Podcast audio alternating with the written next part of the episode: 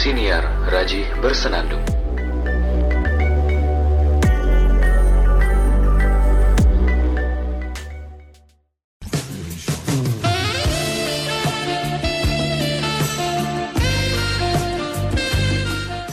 Yo, balik lagi di Siniar Raji Bersenandung. Gimana? Takut corona? Sama lah kita. Gimana nggak takut orang pertama dulu beritanya itu muncul, itu nyeremin banget. Udah beritanya itu gara-gara corona banyak orang meninggal. Kesebar juga video-video orang tiba-tiba meninggal gara-gara corona. Ada orang antri karena sakit corona ya, antri di rumah sakit, tiba-tiba meninggal di tempat karena udah nggak tahan. Sampai ada dokter atau tenaga medis yang teriak-teriak gara-gara takut sampai dokter pun meninggal gara-gara corona ya itulah beritanya kemarin ya sekarang beritanya adalah corona udah nyebar ke mana-mana banyak negara yang lockdown berita terakhir di sini di tempat saya belajar di Malaysia barusan perdana menteri bilang memutuskan kalau Malaysia bakal lockdown pokoknya sekarang seluruh dunia statusnya darurat deh ya sebagian besar wilayah di dunia statusnya darurat virus corona jadi benar-benar hati-hati banget, banyak yang mengurangi aktivitas di luar bahkan sampai sepi banget. Mekah sepi. Mana lagi? Pokoknya tempat-tempat terkenal yang banyak orang biasanya itu sepi, sepi banget. Saya aja nih tadi pagi jalan ke perpus biasanya banyak orang, itu sepi banget. Di dalam perpus memang banyak orang, yang nggak terlalu banyak sih, nggak terlalu rame. Tapi di jalan tuh, wih, krik-krik. Nggak biasanya. Padahal hari ini hari Senin kan, harusnya banyak orang. Ini krik-krik tadi tuh. Dan karena semakin darurat, akhirnya konten-konten tentang virus corona itu banyak bermunculan dari media pemberitaan atau ada dari konten creator. Bahkan saya pun juga pengen ngomong corona sekarang karena pada pengen ngomong eh, pada ngomong corona, saya juga pengen ngomong corona. Kalau sebagian besar dunia itu bukan sebagian besar dunia, beberapa negara mungkin sudah lockdown dan membatasi keluar masuk, bahkan melarang dulu uh, warga negaranya untuk keluar masuk negara atau negara orang dari negara lain masuk ke negara itu.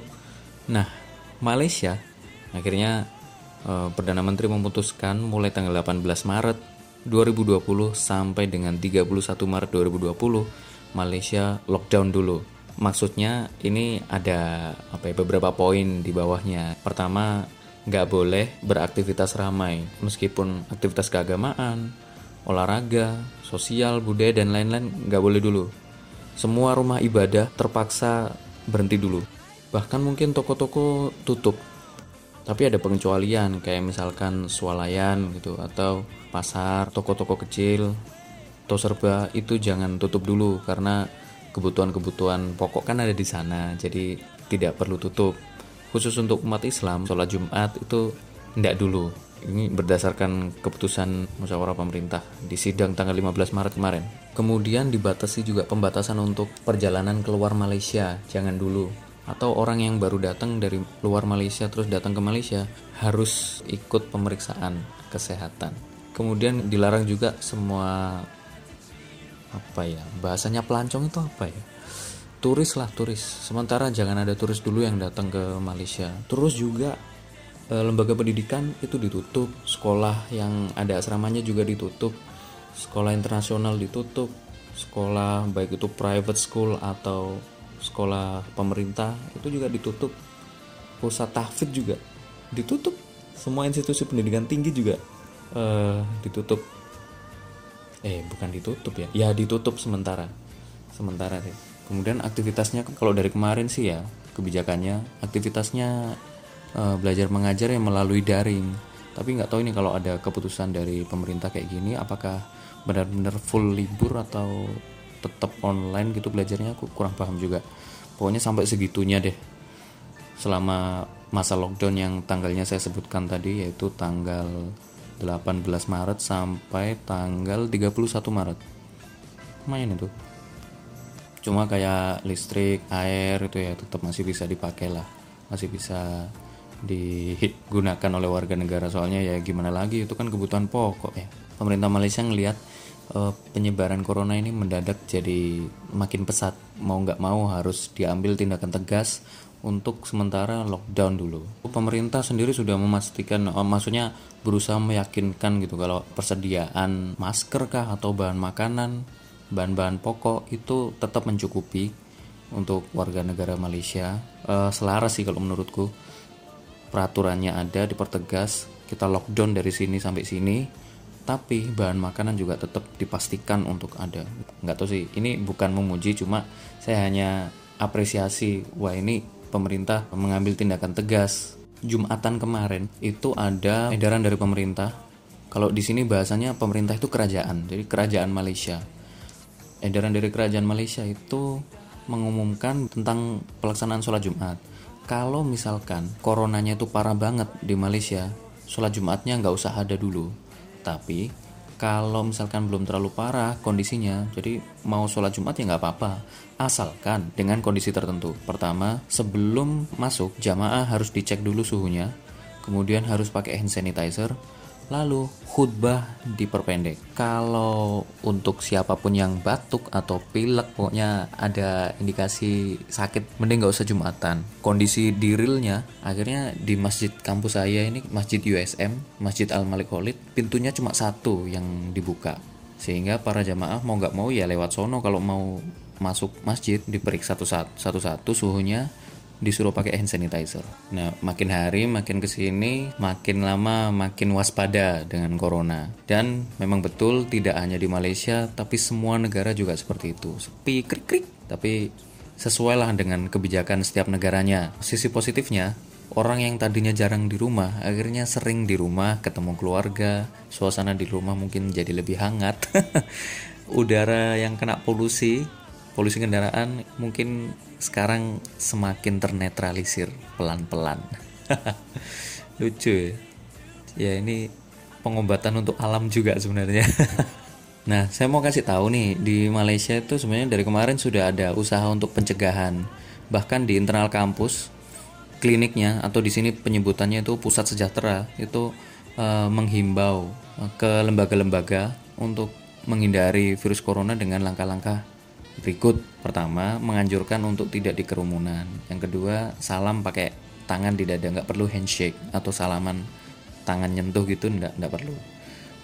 Cukup eh, tangan ditaruh di dada kemudian assalamualaikum atau selamat pagi good morning. Nah lalu juga pusat sejahtera itu menyediakan hand sanitizer plus membuka klinik khusus untuk virus corona awal-awal buka dulu mereka membuka 24 jam tapi sekarang nggak 24 jam juga. Tapi tetap buka tiap hari. Itu bahkan di email ke kami para student itu dapat email tentang uh, fasilitas atau layanan di klinik atau pusat sejahtera tentang uh, pos khusus virus corona. Kalau di sini ya anjurannya tuh kalau ada apa ya tanda-tanda itu silahkan segera lapor. Biar segera ada penanganan dan juga ada didiagnosa ini negatif atau positif. Tuh positif corona ya diisolasi. Kalau negatif ya alhamdulillah nanti bisa rawat jalan. Lalu kuliah juga tatap mukanya dikurangin. Di sini kegiatan yang sifatnya seminar kelas itu benar-benar sudah dikurangi. Teman-teman pada pakai Skype semua. Skype. Kok Skype Skype. Skype call video Skype gitu. Atau pakai software lain yang tatap mukanya tatap muka daring gitu. Atau dengan metode lain mungkin uh, e-learning dan lain sebagainya. Saya kurang ngerti soalnya kayak saya nggak ada kelas sama sekali. Ya kemarin cuma sempet ngadain diskusi bareng sama teman-teman PPI sama profesor juga dan teman-teman mahasiswa di pusat studi saya juga senior-senior. Lalu nampaknya sekarang sudah semakin dikurangi oh, mahasiswa itu saling ketemu gitu. Jadi ya benar seperti yang saya bilang tadi lagi-lagi. Ya benar sepi krik krik jarang orang ke kantin. Bahkan nih tadinya eh, ada perlombaan-perlombaan gitu kan kayak dekan cup, rektor cup itu itu ditunda semuanya. Semua ditunda. Seminar-seminar international conference ditunda eh nggak tahu sih kalau international conference tapi setahu saya ada kok pengumuman call paper yang ditunda atau conference yang ditunda gitu lupa. Ada kok yang di, ditunda postpone gitu tulisannya. Gimana pun ya jelaslah bentuk kewaspadaan usaha untuk mencegah. Nah saya nih kalau boleh saran ya bukan pengen ikut-ikutan saran tapi ya gatel juga saya pengen saran gitu. Ini saya juga mengingatkan diri saya sendiri. Mungkin yang saya sarankan juga sudah disarankan oleh eh, konten-konten uh, yang lain. Ya nggak ada salahnya kan untuk didengerin ya. Dengerin aja dulu. Kalau bosan dengerin juga mending stop aja dari sekarang. Stop dengerin podcast ini. Stop stop. Ngambek saya. Nggak nggak. Kalau saya boleh saran cegah corona dari diri anda sendiri dengan cara rajin-rajin cuci tangan. Nggak perlu hand sanitizer nggak apa-apa. Kalau misalkan kondisinya hand sanitizer itu mahal. Ya udah rajin-rajin cuci tangan aja. Apalagi kalau tangan ini habis nyentuh tempat-tempat yang potensial untuk disentuh orang banyak mending segera cuci tangan. Pakai sabun. Cuci tangan dengan cara yang baik dan benar silahkan googling. Pasti ada HP itu apa gunanya smartphone kalau nggak dicari buat informasi tentang cara cuci tangan yang baik cara mandi yang baik cara gosok gigi yang betul hand sanitizer sebisa mungkin mungkin anda bawa gitu sedia. Kalau ndak ya ada info tentang cara bikin hand sanitizer sendiri. Bahkan beberapa teman-teman mahasiswa itu berinisiatif sekarang untuk bikin hand sanitizer sendiri.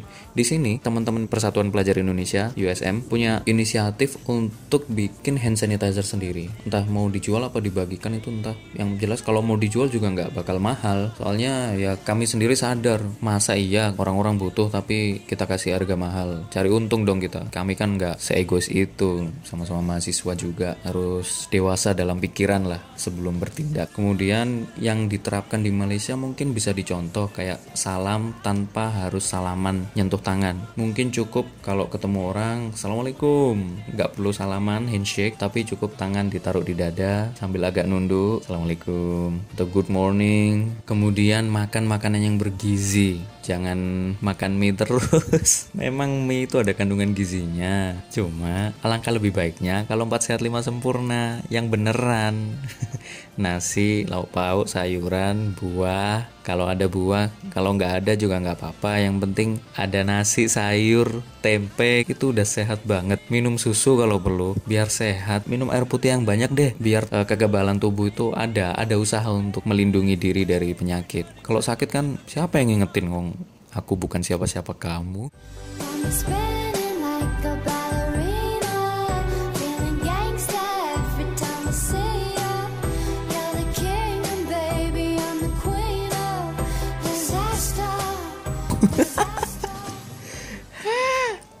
Terus, bagi Anda yang batuk pilek, silahkan pakai masker. Itu lebih aman. Karena kalau nggak pakai masker, nanti seringnya nggak ditutup kalau batuk. Sembarangan, nanti batuknya bisa di mana aja gitu. Ketika Anda batuk itu ya, for your information, air liur Anda itu muncrat dikit. Atau ini bener apa enggak ya, tapi sepaman saya gitu. Nah, ketika air liur itu muncrat, itu membawa virus, men. virus itulah yang nyebar. Kemudian ketika air liur Anda itu tertempel di misalkan gagang pintu atau tombolnya lift di tempat-tempat umum di meja belajar. Wah, kalau disentuh orang lain nular sudah itulah. Itulah buruknya kita nganggap remeh bersin batuk. Harusnya dicegah dari diri kita sendiri dengan pakai masker. Kalaupun terpaksa batuk tapi nggak ada masker, cara nutupnya jangan pakai telapak tangan atau jangan juga pakai uh, biasanya umumnya orang batuk itu tangannya menggenggam gitu kan. Kemudian ditaruh di depan mulut. Oh, oh, oh, gitu kan. Uh, sebenarnya tidak seperti itu caranya. Cara yang baik sih sepemahaman saya tutup pakai lengan anda. Yang penting info yang lebih betul mungkin ada di internet silahkan searching lah. Ada lah. Ada itu pasti caranya. Kalau Anda batuk atau bersin. Biar kalau batuk itu nggak dikerasin juga.